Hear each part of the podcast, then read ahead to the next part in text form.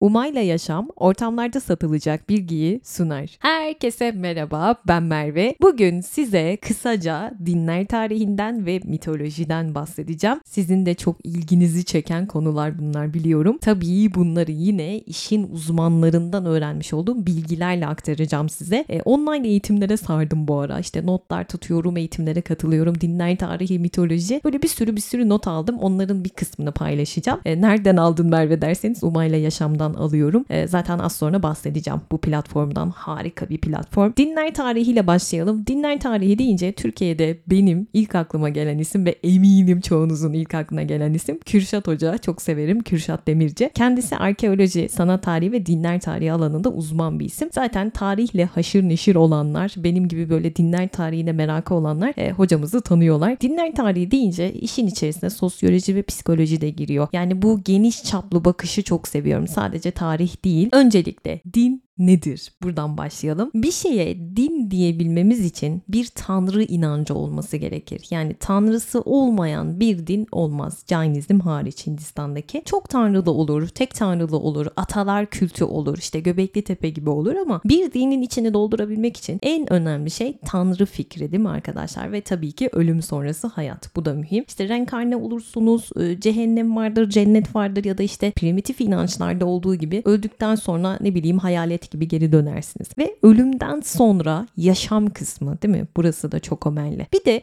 bütün dinlerde kutsal kavramı var değil mi arkadaşlar? Kutsal ve kutsal olmayanlar var geçmişten günümüze. Mesela kutsal olan bir tapınak vardır ya da işte kutsal olan bir nesne vardır. Zamanlar vardır. İşte Ramazan gibi Müslümanların Ramazanı gibi Hristiyanların Paskalya zamanı gibi kutsal zamanlar. Yani dinde kutsallar vardır arkadaşlar. Kutsal alan, kutsal coğrafya, kutsal mekan değil mi? Bunlar vardır ve bir din tanımında vazgeçilmez olan şeylerden biri nedir? Tapınaktır değil mi? Bir mekan vardır. Yani insanlarla Tanrı arasında ya da işte tanrılar arasında arasında bu güçler arasında bağlantı kurulan özel ritüel alanları vardır. İşte kilise, cami, sinagog değil mi? Hani tek tanrılı dinlere örnek verecek olursak ya da işte Göbekli Tepe mesela. Bu alanlar teofonik alanlardır. Yani bir yeri kutsal hale getiren bir mekanı, bir nesneyi kutsal hale getiren tanrısal iz düşümün olduğu şeyler bunlar. Bütün kutsal mekanlar teofonik alanlardır diyor Kürşat Hoca. Yani kutsal mekanlara o yüzden teofonik alanlar bir anlam kazandırıyor. Ve bütün dinlerde bir sunu, bir kurban olayı var. Yani kurban isterler. Ee, insanın kendisinden üstün görmüş olduğu varla bir kurban, bir sunu vermesi. Bu ölmüş olan atalara olabilir. Tanrı olduğu düşünülen şey olabilir. Tek tanrıya olur, çok tanrıya olur ama bir kurban vardır, bir sunu vardır. Ve bütün dinlerin insanlarına yani mümin müminlerine kazandırmış olduğu ne vardır arkadaşlar? Bir bakış açısı vardır. İşte buna ne diyoruz? Ahlak diyoruz değil mi? Çok primitif bir dinde bile ne var? Bu var, bu bakış açısı var. Bir etik, bir ahlak, bir bakış açısı kazandırır o din. Merve bu bizim bildiğimiz din tanımlarından ne kadar farklı diyorsanız işte size Kürşat Hoca farkıyla bir tarihçi bakışıyla anlatmaya çalışıyorum notlarımdan. Çok geniş bir perspektiften bakıyor. Yani dinler tarihi zaten dinlerin gelişim sürecini, o dinlerin nasıl ortaya çıktığını, ekonomi, işte siyaset, sosyolojik fenomenler bunlarla açıklamaya çalışıyor. Psikolojik kavramlarla olan ilişkisini ele almaya çalışıyor ve bunu primitif dinlerden başlatarak tek tanrılı dinler, işte diğer dinler, bütün dinleri araştıran bir bilim dalı. Gerçekten en başa dönsem okumak isteyeceğim alanlardan biridir. Dinler tarihi tabii ki din olgusu üzerine yoğunlaşıyor arkadaşlar ve tarihsel fenomenlerin birbirini nasıl etkilediğini de bilmemiz lazım. Mesela Kürşat Hoca'nın verdiği bir örnek vardı. Çok hoşuma gitti. Dedi ki neden dedi protestanlık 16. yüzyılda ve neden Alman coğrafyasında ortaya çıktı? Bir düşünün. Bunu şöyle açıkladı. E, sen eğer Alman etnik kimliğiyle Almanların Şarman döneminde ve özellikle Şarman'dan biraz önce Roma İmparatorluğu yıktığı andan itibaren Almanların Güney Avrupa'ya egemen olması ama Haçlı seferlerinden sonra Güney Avrupa'dan atılmaları ve hep Almanların 14. yüzyıldan itibaren e, şöyle bir retorikleri var. Akdeniz'e yeniden gideceğiz. İtalya'da denize gireceğiz değil mi? Bunu bilmezsek eğer yani bir zamanlar orada olan siyasi gücün oradan atılmasını bilmezsek ve bunun e, Alman bilinçaltında yaratmış olduğu olduğu siyasal arketipleri bilmezsek veya Osmanlıların 1400'lerden itibaren Balkanlar üzerinden o Avrupa'ya yayıldığı dönemde getirmiş olduğu baskının Katolik kilisesinin gücünü nasıl kırdığını anlamazsak ne olacak? Alman etnik kimliğiyle Alman siyasal düşüncesinin Roma'yı yıktığından itibaren işte Karolinjler, Merovinger'den itibaren ne olduğunu bilmezsen sadece Wikipedia okumuş gibi olursun diyor. Bence çok haklı. Yani bilgilerimiz çok havada kalır. Derin olmaz anlamında. Tabii ki Kürşat Hoca kadar derinleşemeyiz ama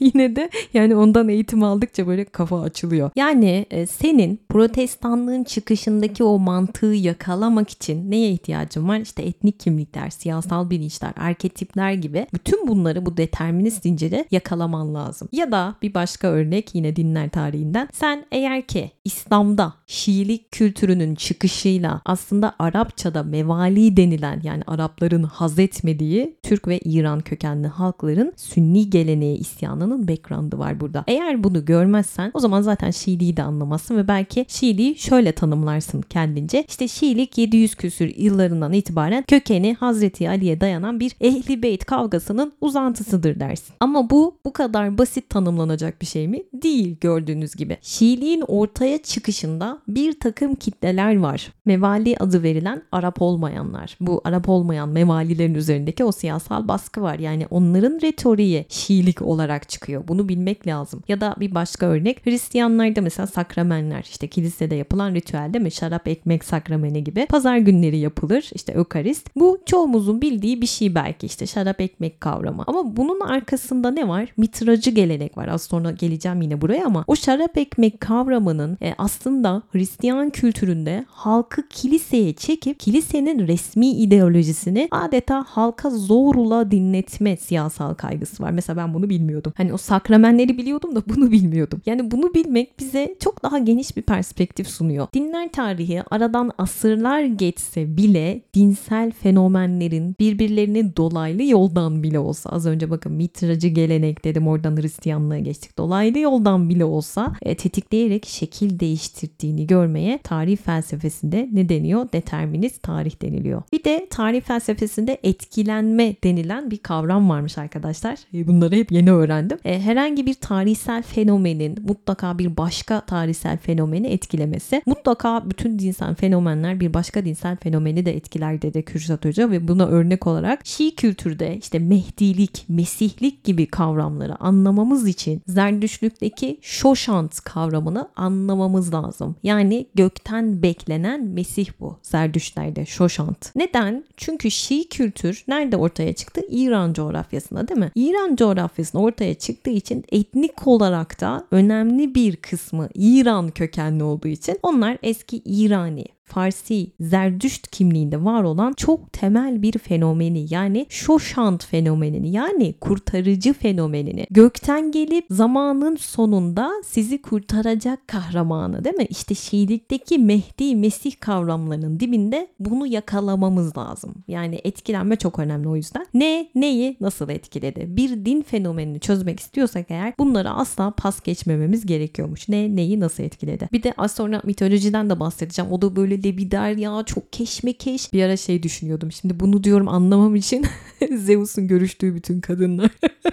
Hepsini diyorum işte kategorizasyon yapsam falan öyle olmuyormuş. Nasıl olacağını anlatacağım. Dinler tarihinde kategorizasyon çok önemli. Mesela politeist dinler, monoteist dinler, henatoist dinler, dualist dinler. Bakın kategorizasyon yapılıyor önce. Bunları açalım. Politeist dinler dediğimiz dar bir tanımla çok tanrılı inanç sistemi değil mi? İşte eski Sümer, Mısır, Akat, işte Asur, Babil dini ya da işte eski Akdeniz'deki Grek-Roma dinleri bunlar politeist dinler. Modern primitif dinlerde de böyle işte Afrika'da, Avustralya'da hala insanlar çok tanrılı dinlere inanıyorlar. Eski çağlara bakınca da yine çok tanrılı dinler vardı. Hep karşımıza çıkıyordu. Tabii ki bu insanların e, tanrı tasarımı bizim şu anki tanrı tasarımımıza hiç benzemiyor. İşte uhrevi güçler, ilahi güçler, daimonik güçler var, binlerce var. E, Şintoizm mesela hani Japonya'da milyonlarca insan Shinto. E, İkinci Dünya Savaşı'nda Amerika'ya yenilince Japonya, Amerika ne yaptı? Budizmi Japonya'ya entegre etmeye çalıştı. E, başardı da bunu ve ondan sonra Shinto sayısı gitgide azaldı ve Shintoizmde her bir yıldız ilahtır arkadaşlar. Yüz binlerce kami vardır yani tanrı vardır Shintoizmde. Japonlar milyonlarca kamiye, yıldıza yani tanrıya inanıyor inanıyor. E, hematoizm dediğimiz şey de bu da aslında biraz politeizm gibi, çok tanrıcı gibi ama öyle değil. Yüzlerce tanrıdan üç tanesi mesela göz bebeği. Bizim eski Türk inancımız gibi işte gökte bir tanrı, e, bu dünyada oturan bir tanrı, bir de yerin altında bir tanrı. İşte bu üç tanrı hematoizm böyle. Diğerlerinin arasında en üst segment, en önemlisi. E, dualist dinlere bakacak olursak bunlar da adı üstünde ikilik değil mi? Dualist yani birbirine karşıt olan iki güç hemen aklınıza Zerdüştlük geldi.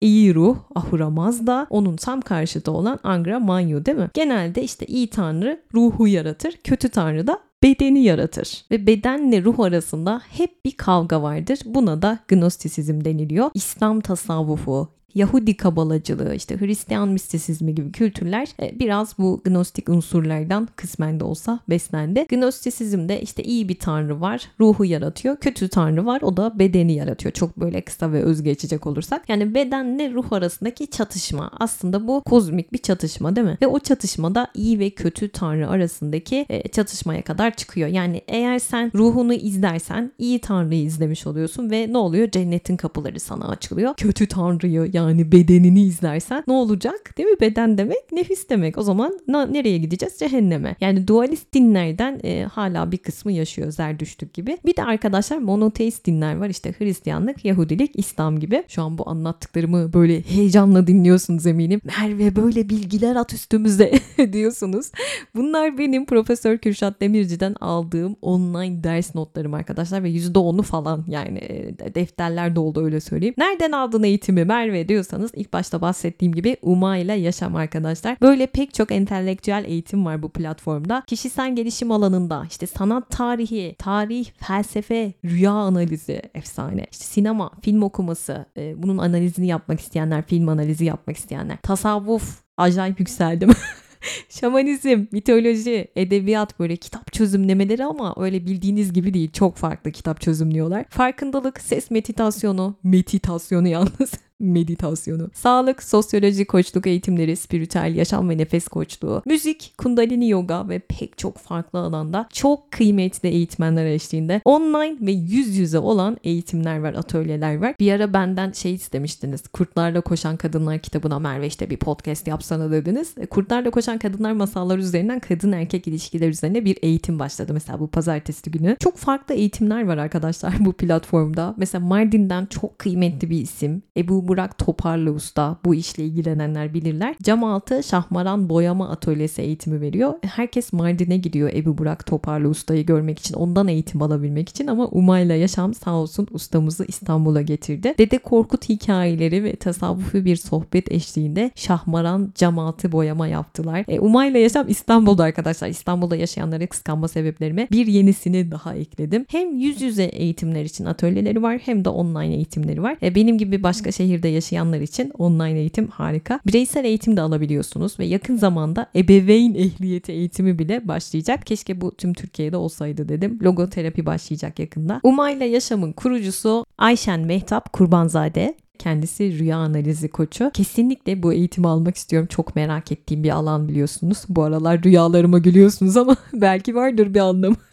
Soracağım uzmanına. Ya hikayesi beni çok etkiledi arkadaşlar. Bu arada o kadar mütevazı bir insan ki benden bahsetmeyin dedi ama bahsedeceğim. Kendisi İstanbul Üniversitesi Astronomi ve Uzay Bilimleri mezunuymuş ve yaşadığı tarihsiz bir olay sonrası yaz sürecine giriyor. Yani beni etkileyen kısım burası oldu. İşte o yaz sürecinde kendi üç dünyasında bir arayışa çıkıyor. Yani yaşam yolculuğu gerçekten çok etkileyici. Psikolojik destekler almaya başlıyor. Derken doçent doktor Nusret Kaya ile tanışıyor. Psikiyatrist kendisi. Nusret Hoca'yı biliyorsunuzdur bu alanda çalışanlar. Son 40 senesinde Nusret Hoca danışanlarına kendi adını taşıyan Nusretiyen rüya analizi ağırlıklı bir tedavi uygulamış. Bizim Jung'umuz diyorum ben ona. Ve onun sayesinde rüya analizleriyle tanışıyor Ayşen Hanım. 21 sene Nusret Hoca'dan danışmanlık almış. 7 senede eğitim alıyor ve rüya analizi yapıyor. İşte koçluğunda bunu güçlü bir enstrüman olarak kullanıyor da diyebiliriz. Tarihe olan merakı, tarihin bütün dallarına merakı var. Onu sanat tarihi eğitimi kazanmaya itiyor ve derken e, hocası zaten heykeltıraş ve 10 sene onun atölyesinde eğitimler alıyor. Dediğim gibi astronomi ve fizik mezunu. Ondan sonra işte heykeltıraşlık eğitimleri alıyor. Bu alanda çalışmaya başlıyor derken hayat onu nereye götürüyor? Floransa Bienali dahil pek çok yurt içi ve yurt dışı sergilere katılıyor. Sonra koçluk eğitimleri almaya başlıyor ve Uma ile yaşamı kuruyor 7 sene önce. Hem kendisi için hem de diğer eğitim vermek isteyen profesyoneller için burayı kurmuş. Sanatın, bilimin, edebiyatın, felsefenin hepsinin iyileştirici bir gücü var arkadaşlar. Bu sene kendim için bir şeyler yapmak istiyorum diyenler ama ciddi ciddi böyle bir şeyler yapmak istiyorum diyenler sizi böyle muhteşem eğitimler almak için Umay'la yaşama davet ediyorum ama canı gönülden davet ediyorum. Yani öyle bir okul düşünün ki aldığınız bilgiler, eğitimler sizde alan açıp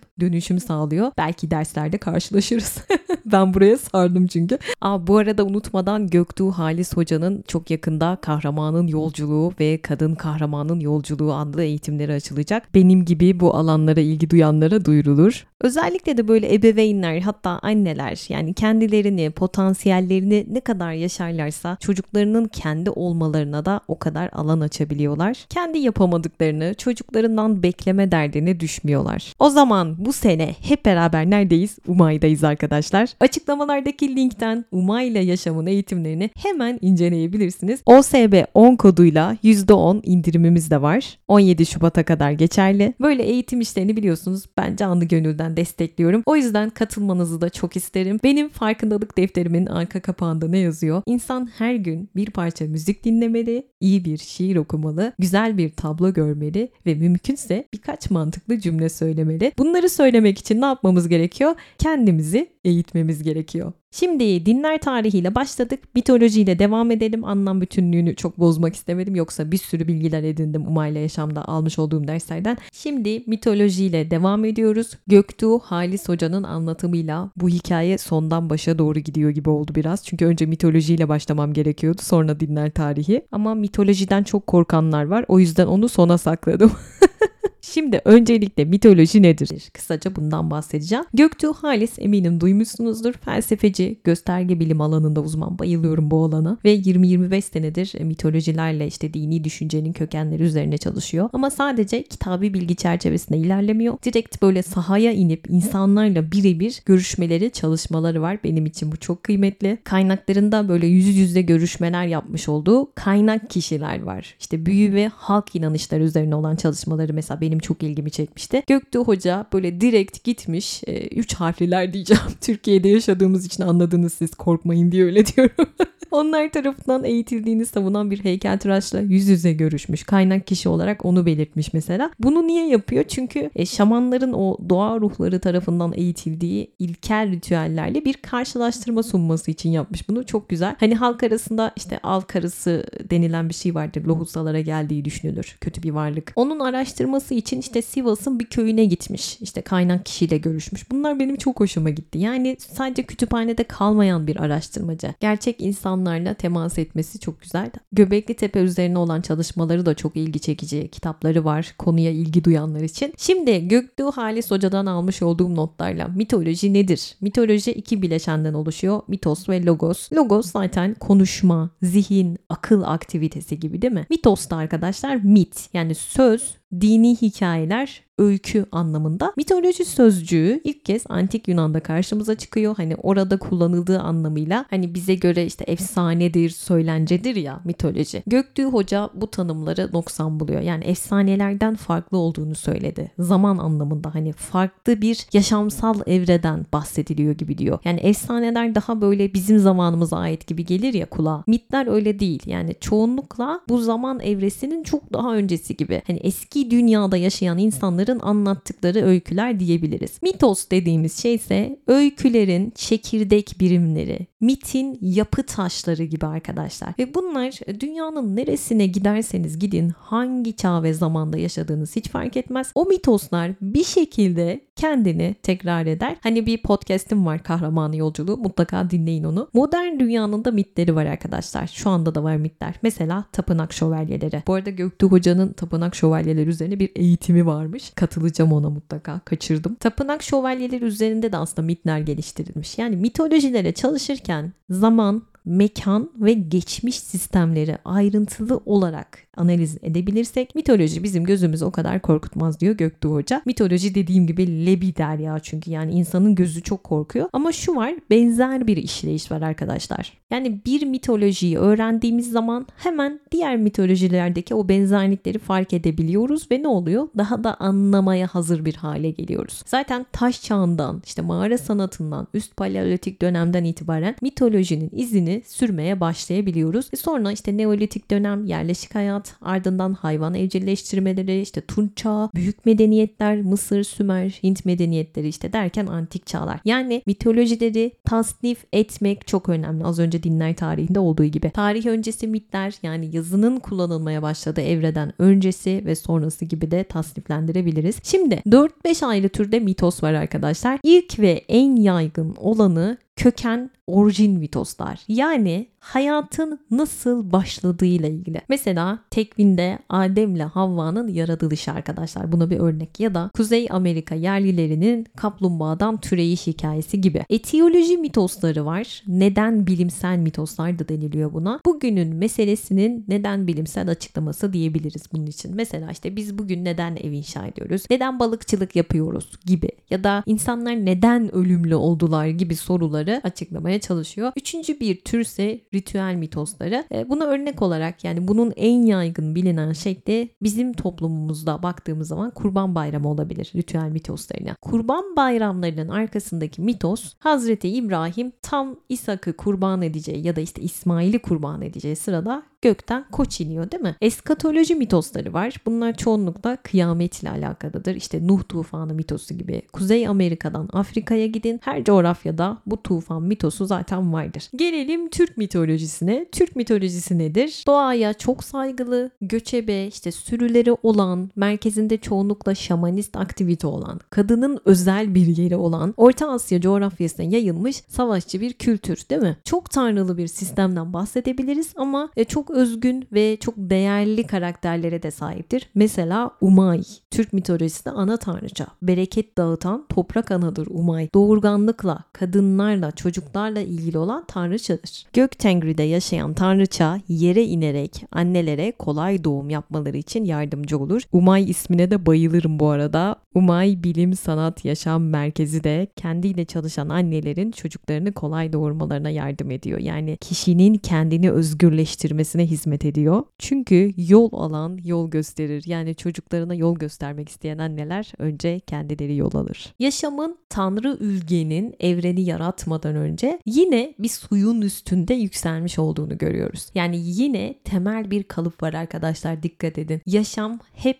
suyla başlamıştır. Su nedir? Dişil bir imgedir değil mi? Yani anne imgesidir. E şöyle düşündüğünüz zaman işte anne karnında suyun içerisindeydik değil mi? 9 ay boyunca amniyon adı verilen bir sıvının içerisindeydik. O sıvı bizi dış etkenlerden korudu. Yani Gökte Hoca dedi ki ne kadar erkek egemen bir kültür olursa olsun hayat her zaman bir anneden, bir dişi imgeden, bir suyun içinde başladı değil mi? Ve bütün mitolojilerde hayat karanlıkla ve suyla başlar arkadaşlar. Çünkü hepimiz anne karnındayken karanlıktaydık ve suyun içerisindeydik. Sonra ne oldu? Işık yaratıldı değil mi? Doğduktan sonra ışığa çıktık. Tanrı ışığı yarattı denir. Let there be light. Herkes ışığın içine doğar. Yani karanlıktan aydınlığa çıkarız. Merve çok heyecan verici mitoloji diyenler evet ama Gökte Hoca'nın anlatımıyla bence mitoloji daha da keyifli. Yani mitoloji belki böyle başlarda size çok saçma, çok anlamsız gelebilir. İşte Gılgamış destanı gibi ne alaka ya falan diyebilirsiniz. Bir olay örgüsüyle karşılaştığımız zaman ki dünyanın tüm coğrafyalarında benzer hikayelerle karşılaşıyoruz ve bize saçma gelecek belki bunlar. Yani mitoloji okurlarını yıldıran şey zaten bu saçmalıklar. Saçma saçma şeyleri niye anlamaya çalışıyorum ve niye öğrenmeye çalışıyorum diye düşünüyoruz ama Göktuğ Hoca dedi ki mitoloji öğrenmek yeni bir dil öğrenmek gibi. Yani hani yeni bir dil öğrenirken şu vardır ya ben bu saçma sözcükleri öğrenirsem çünkü anlamıyorsun anlamsız geliyor sözcükler. Ben bu dili bu şekilde konuşmayı öğreneceğim değil mi? Önce o saçma gelen sözcükleri bilmem gerekiyor ki o dili konuşmayı öğreneyim. O yüzden sabırlı olmamız gerekiyor. Yeni bir dil öğreniyoruz sonuçta. Ama öğrendikten sonra da tadına doyum olmuyor mitolojinin. Mesela bir sanat galerisine gidiyorsunuz. Karşılaştığınız eserleri yorumlarken de mitoloji bilmek çok önemli. Bunu Instagram'da da hep söylüyorum. Orada hani storyler atıyorum ya arkadaşlar. Tevrat okuyun, mitoloji okuyun bunları anlamak için diyorum. Gerçekten bunları bilmek önemli sanat eserleri içinde. Ama şu da var. Bazı mitolojiler sadece yerel halkı ilgilendirir. Yani sadece o bölgenin halkına has bir mitolojidir o. Ne bileyim Afrika'nın bir kabilesi mesela evrensel bir karşılığı yok. Mitoloji çalışmalarını, simge ve sembol çalışmalarının hepsini inceleyen bir bilim dalı var. Gösterge bilim yani semiotik. Mesela işte Adem'le Havva olayı. Hepimiz biliyoruz değil mi bunu? İşte cennetten kovulma olayı. Burada gösteren ve gösterilen ilişkisi var. Yani bize gösterilen şey ne? Adem'le Havva'nın bildiğimiz klasik hikayesi. Yani cennetten kovulma ikisi. Hepimizin bildiği şey bu. Bu mitolojinin sözel hikayesi ama bu hikayenin arka planında saklı olan bir şeyler var değil mi? Yani bizim anladığımız şeyle hiç alakası olmayan bir şey var arkasında. Sembol. Yani sembol ne yapar? Bize çok basit bir şey gösterir. Yani çocuk bile görse der ki aa bu işte şu demektir der. Ama dediğim gibi arka plandan başka bir şey çıkar. Mesela işte bir çark şekli gördük. Çocuk bile görse aa bu bir çark der değil mi? Ama o çark aslında evrenin döngüsünün işte birbirini takip eden devir, yeniden doğan güneştir, yeniden batan güneştir. Mevsimlerin bir simgesi haline gelmiştir o çark. Ama bizim görüp direkt söylediğimiz şey bu değil değil mi? Bize gösterilen şey bir çark ama arka plan başka. Ya da işte bir tümseyin üzerinde taş gördüğümüz zaman aa bu bir mezar deriz değil mi? Bunun bir mezar olduğunu anlarız. Peki mezarlıklar neden hep ağaçlarla dolu arkadaşlar? Bunu Gökdoğu Hoca derste sordu. Ee, ben bunu bilmiyordum. Çünkü ağaçlar insan zihninin tanıdığı ilk ölen ve dirilen canlı formu olduğu için. Yani ağaçlar her mevsim ölüyor ve her mevsim diriliyor. İnsanlar da bunu görüyor. Mezarlıklara ağaç dikiyorlar. Çünkü aslında o ağaç hani her mevsim ölüyor, her mevsim diriliyor ya. Dirildiği zaman hani o ölünün de dirilmesine dair ruhsal, tinsel bir ilişki kurulmuş. O yüzden dikiliyormuş. Bakın burada sembolik bir dil var arkadaşlar. Harika bir şey. Yani bu dili kavrayabilirsek isimler, olaylar, yer, zaman, mekan bunlar değişse bile biz bir mitolojiye bakıp işte bu şu çeşit bir mittir, anlamı budur diyebileceğiz. Mesela işte İslam mitolojisi bir ağacın üzerine asılma, 3 gün ölme sonra dirilme. Hazreti İsa podcastımda anlatmıştım bunları. E, Hazreti İsa ne yaptı? Kendini toplum için feda etti değil mi? Kahraman, kurtarıcı. Peki öncesinde ne var? İşte Osiris var, Tammuz var, Adonis var, Attis var, Dionysos var. Ben bunları anlatmıştım size. Bunların bir bağlantısı var Hazreti İsa ile. Görebileceğiz bunları. Benzer olaylar. Ya da insan topluluklarının bilinen ilk ritüellerinden biri kurbandır değil mi? Kurban aslında bir tanrı yemeği arkadaşlar. Semavi dinlerde Hazreti İbrahim ne yaptı? Oğlunu Tanrı'ya kurban edecekti ve o anda gökten koç indi değil mi? Bu hadiseyi hepimiz biliyoruz. İlk insan toplulukları ne yaptı? İlk atalarını hayvan olarak görüyorlardı. Buna ne diyorduk? Totemizm. Özellikle de Avustralya kabilelerinde görülüyormuş totemizm. Çoğunlukla ilk ata arkadaşlar koruyucu atadır. Bu insanlar bir hayvandan geldiklerini düşünüyorlar. Yani bu hayvana zarar vermek o yüzden yasaktır. Ama belli kutsal günler vardır. İşte o kutsal günlerde bu hayvanı yakalarlar. Kutsal saydıkları hayvanı ve bütün kabile bir araya gelir. Bir yemek şöleni verilir. Bu hayvanın etini yerler. Neden bunu yapıyorlar? Çünkü ilksel atanın hayvanın yani işte hayvanın gücünü bu şekilde onu yiyerek özümsediklerini düşünüyorlar. Ve tüm kabile bu yemeğe katılır arkadaşlar o kurbanı yerler. Hatta Freud der ki kurban yemeği aslında yüce yaratıcıyı yeryüzüne yaklaştıran bir eylemdir. Yani ilk atayı o hayvanı. Yerliler niye yiyor? Çünkü altyapısında bir yakınlaşma var. O hayvanı bedenine sokarak kurbanı yiyerek e, Tanrı'yla kendisi arasında bir yakınlaşma olduğunu düşünüyor. Yani bunu öğrenince böyle aa falan oldum. Hatta tanımı Tanrı'nın ve yaradılanın ortak sofrada buluştukları yemektir. Kurbanın tanımı bu. İşte totem toplumlarının bu Tanrı etini yemesi Başka nerede var arkadaşlar? Bir düşünün. Kominyon ayinleri değil mi Hristiyanlıkta? Yani kominyon neydi? Rabbin sofrası. Hazreti İsa'nın çarmıha gerilmeden önceki gece havarileri de yemiş olduğu son akşam yemeğinin anılmış olduğu ayin bu. Bu yemekte ne yapıyorlar? E, ne diyor Hazreti İsa? Havarilerine ekmek veriyor. Diyor ki bu benim bedenim değil mi? Şarap veriyor. Bu benim kanım dediğine inanılıyor Hazreti İsa'nın. Evkaristiya ayini, şarap ekmek ayini diye geçer. Hatta kutsal kitaplarında şöyle geçiyor. Yemek sırasında İsa eline ekmek aldı, şükredip ekmeği böldü ve öğrencilerine verdi. Alın yiyin dedi. Bu benim bedenimdir. Sonra bir kase alıp şükretti ve bunu öğrencilerine vererek hepiniz bundan için dedi. Çünkü bu benim kanımdır. Günahların bağışlanması için birçokları uğruna akıtılan antlaşma kanıdır demiş İsa. Dionysos ayinlerine bakın arkadaşlar. Dionysos yani yüce tanrı Zeus'un oğlu değil mi? Onun oğluna tapanlar ne yapıyorlar? İşte şarap içip Dionysos'un parçalarını koparıp yerler çiğ çiğ. Dionysos'un bedeni yani tanrıyı bedenlerine alıyorlar bu şekilde. Dionysos da çoğu zaman keçi olarak temsil ediliyor arkadaşlar. Ya da işte boğa, dana yani aynı kurbanda kestiğimiz hayvanlar gibi değil mi? Tanrı'ya yakınlaşma demiştik en başta kurban için. Şimdi kurban bayramlarına eminim bakış açınız değişti diye düşünüyorum. Hani mitoloji saçmaydı arkadaşlar. İşte modernite mitolojileri hep itibarsızlaştırdı. Onu böyle işte geri kalmış zihinlerin, insanların acizce evreni tanıma girişimleridir gibi gösterdi. Peki buraya kadar Göktuğ Hoca'nın anlattıklarına e, bakarak soruyorum. Sizce öyle mi arkadaşlar? Cevabınızı biliyorum. O yüzden sizi Umay, Bilim, Sanat, Yaşam ve Dönüşüme yani Umay'la yaşama davet ediyorum. Bir insanın kendisi için yapabileceği en güzel şeylerden biri kendi üzerinde çalışmak. Kendini içten, aklen beslemek ve bilgiyle donanmak. Kendinin en iyi versiyonu haline dönüşmek isteyenleri açıklamalardaki linke davet ediyorum. Çünkü biz değiştikçe, dönüştükçe, geliştikçe bu toplumumuza da yansıyacak. Benim bu seneki hedeflerimden biri olabildiğince bilim, sanat ve yaşam alanında eğitimler almak. Eğer siz de kendinizi geliştirmeyi seviyorsanız ki OSB takipçileri zaten direkt böyle o zaman açıklamalardaki linke bir göz atabilirsiniz. Merve mitolojiye doyamadık diyenler için de 23 Ocak'ta Recep Çiftçi hocamızın eşliğinde Türk mitolojisi eğitimi olacak. Online olacak arkadaşlar. Dediğim gibi açıklamalardaki linkten bütün eğitimleri, atölyeleri, kursları görebilirsiniz. OSB 10 koduyla %10 indirimimiz var. 17 Şubat'a kadar geçerli. Yıl dönümlerine kadar yani. Bu kodu da açıklamalara bırakıyorum ve bu cumartesi tekrar görüşmek üzere. Hoşçakalın diyorum. Kendinize iyi bakın. Bay bay.